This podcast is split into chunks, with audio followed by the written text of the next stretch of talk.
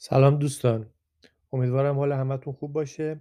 من توی این اپیزود می‌خواستم راجع به دیکتاتوری صحبت بکنم و بگم که دیکتاتوری لزوما چیز بدی نیست و بستگی به تعریفش داره.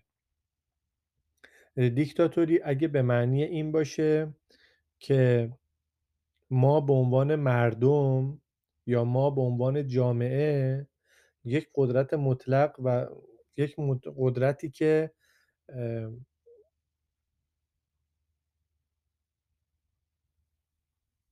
محصور به هیچ قانونی نیست. به یک نفر بدیم و اون فرد می‌تونه همه قوانین موضوعه رو بلا موضوع بکنه و کار بکنه این لزوما چیز بدی نیست. این اتفاق در روم افتاده بوده. روم اصولا اگه تاریخ خیلی باستانش رو کنار بذاریم اصولا جمهوری بوده. و این جمهوری مقامات اجرایی داشته که از سنا دستور می‌گرفتن و از طرف سنا انتخاب می‌شدن. منتها در شرایط اضطراری اه، سنا قدرت مطلق رو به یک نفر که به اون دیکتاتور می‌گفتن می‌داده و دیکتاتور میومده کارا رو انجام می‌داده یا اگه انجام نمی‌داده خب برکنارش می‌کردن. یک مثال خیلی معروفش ماریوس بزرگ یا گایوس ماریوس هست که این آقا عملا اقوام شمالی رو که اومده بودن روم رو تهدید می‌کردن اومده بود سرکوب کرده بود. ابتدا چند تا کنسول میرن به جنگ این اقوام شمالی ولی از پسش بر نمیان ولی ماریوس بزرگ انتخاب میشه از توسط سنا به عنوان دیکتاتور. و ماریوس میره اون اقوام رو سرکوب می‌کنه. و کاری که می‌کنه عملا که اینجا در تاریخ روم هم اتفاقا خیلی مهم هست کاری که می‌کنه اینه که سربازگیری حرفه‌ای رو شروع می‌کنه. تا قبل از اون کسی که می‌خواسته سرباز روم باشه باید سیتیزن روم باشه باید شهروند روم باشه. باید زمین داشته باشه در روم که به عنوان رومی شناخته بشه بتونه بجنگه. و ماریوس می‌بینه که با این تعداد سربازی که داره نمی‌تونه در برابر شمالی ها مقاومت بکنه و سربازگیری حرفه‌ای رو شروع می‌کنه و اومده به هر کسی یعنی شما برده هم اگه باشید شما غیر رومی هم اگه باشید می‌تونید بیاید توی ارتش روم خدمت بکنید و وقتی که پیروز بشید اون میاد به شما citizenship روم رو اعطا می‌کنه یا شما رو به عنوان شهروند روم حساب می‌کنه.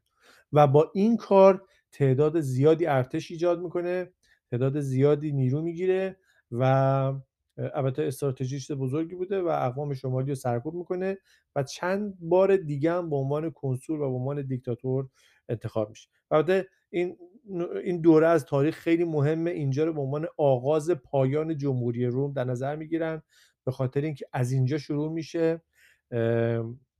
ارتشهای روم یا نیروهای نظامی و نیروهای مسلح روم به صورت سرطانواری شروع می‌کنن رشد کردن بزرگ شدن و قدرت سنا که نمایندگان مردم بودن و تحت تاثیر قرار میدن من این نمونه رو اووردم برای اینکه بخوام بگم اگه که دیکتاتور به این معنی باشه که ما یک نفر انتخاب می‌کنیم که دستش باز قوانین رو خودش می‌ذاره اجرایات رو خودش داره و قضاوت رو خودش می‌کنه و به نوعی قدرت مطلق یا ولایت مطلق داره. به این معنی شاید چیز بدی نباشه. البته مطلق مطلق هم نیست چون که وابسته به انتخاب ماه. یعنی می‌تونه هر کاری دلش می‌خواد بکنه تا وقتی که ما این اختیار رو بهش میدیم. ولی اگه ما این اختیارات رو ازش بگیریم اون طبعا هیچ اختیار نداره اگه به این معنی باشه این خیلی شبیه میشه به رئیس یک شرکت. مثلا مدیر عامل یک شرکت قوانین خاصی اونو محدود نمی‌کنه توی شرکت. خودش می‌تونه بخشنامه های شرکت رو عوض بکنه خودش می‌تونه ساختار شرکت رو عوض بکنه. خودش می‌تونه هر جور که بخواد بین افراد مختلف که درگیری بینشون وجود داره طبیعتا بین اونا حکم کنه.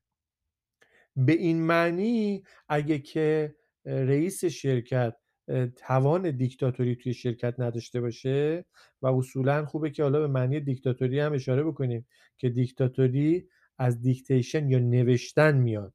یعنی از, فر... از فرمانی که نوشته میشه توسط مقام بالایی و به پایینی داده میشه و همینطور توی سلسله اعصاب شرکت یا سلسله فرماندهی که به عنوان سلسله اعصاب یک بدن می‌تونه شمرده بشه حرکت می‌کنه. این دیکتات این مفهوم از دیکتاتوری لزوما چیز بدی نیست و اگه که بدون دیکتاتوری بخوایم یه شرکت رو اداره بکنیم اون وقت هست که خیلی مسائل پیش میاد. یعنی ما الان اگه بخوایم فکر بکنیم که شرکت رو بخوایم با رأی مردم اداره بکنیم بگیم که مردم مختلف بیان بخوان بیان رأی بدن و یک شرکت رو اداره بکنن. این به نظر نمیاد که خیلی انجام پذیر باشه. به همون دلیلی که توی جمهوری روم انجام پذیر نبود.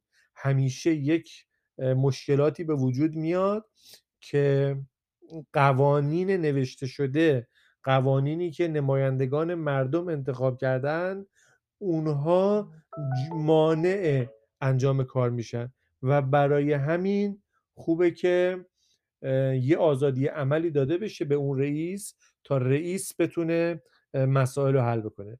البته همونطور که گفتم این آزادی عمل کاملا مطلق نیست. یعنی وابسته هست به تایید اون مردمی که اون آقا رو قبول دارن. اگه که اکثریت یک جامعه ای یک نفر رو قبول نداشته باشن طبعا اون شخص قدرت نداره نمی‌تونه هیچ حکمی صادر بکنه. ولی اگر که کاری می‌خواد انجام بشه کار جدیدی می‌خواد انجام بشه. همونطور که گفتم توی بحران ها لازم هست که ما کسی رو داشته باشیم که قدرت مطلق داشته باشه. یعنی وابسته به قوانین نباشه قدرتش. به خاطر اینکه بحران به معنی, معنی بحران این هست که قوانینی که ما داریم یا رگولیشن هایی که ما داریم یا راه که برای مسائل تا حالا انتخاب کردیم جوابگوی نبوده. بنابراین قدرت کسی که الان می‌خواد سر کار بیاد باید مطلق باشه. من می‌خواستم فقط اینو به عنوان یک تعریف از دیکتاتوری بدم و البته یک مقایسه هم با استبداد می‌کنم که اونو برای یک اپیزود دیگه می‌ذارم.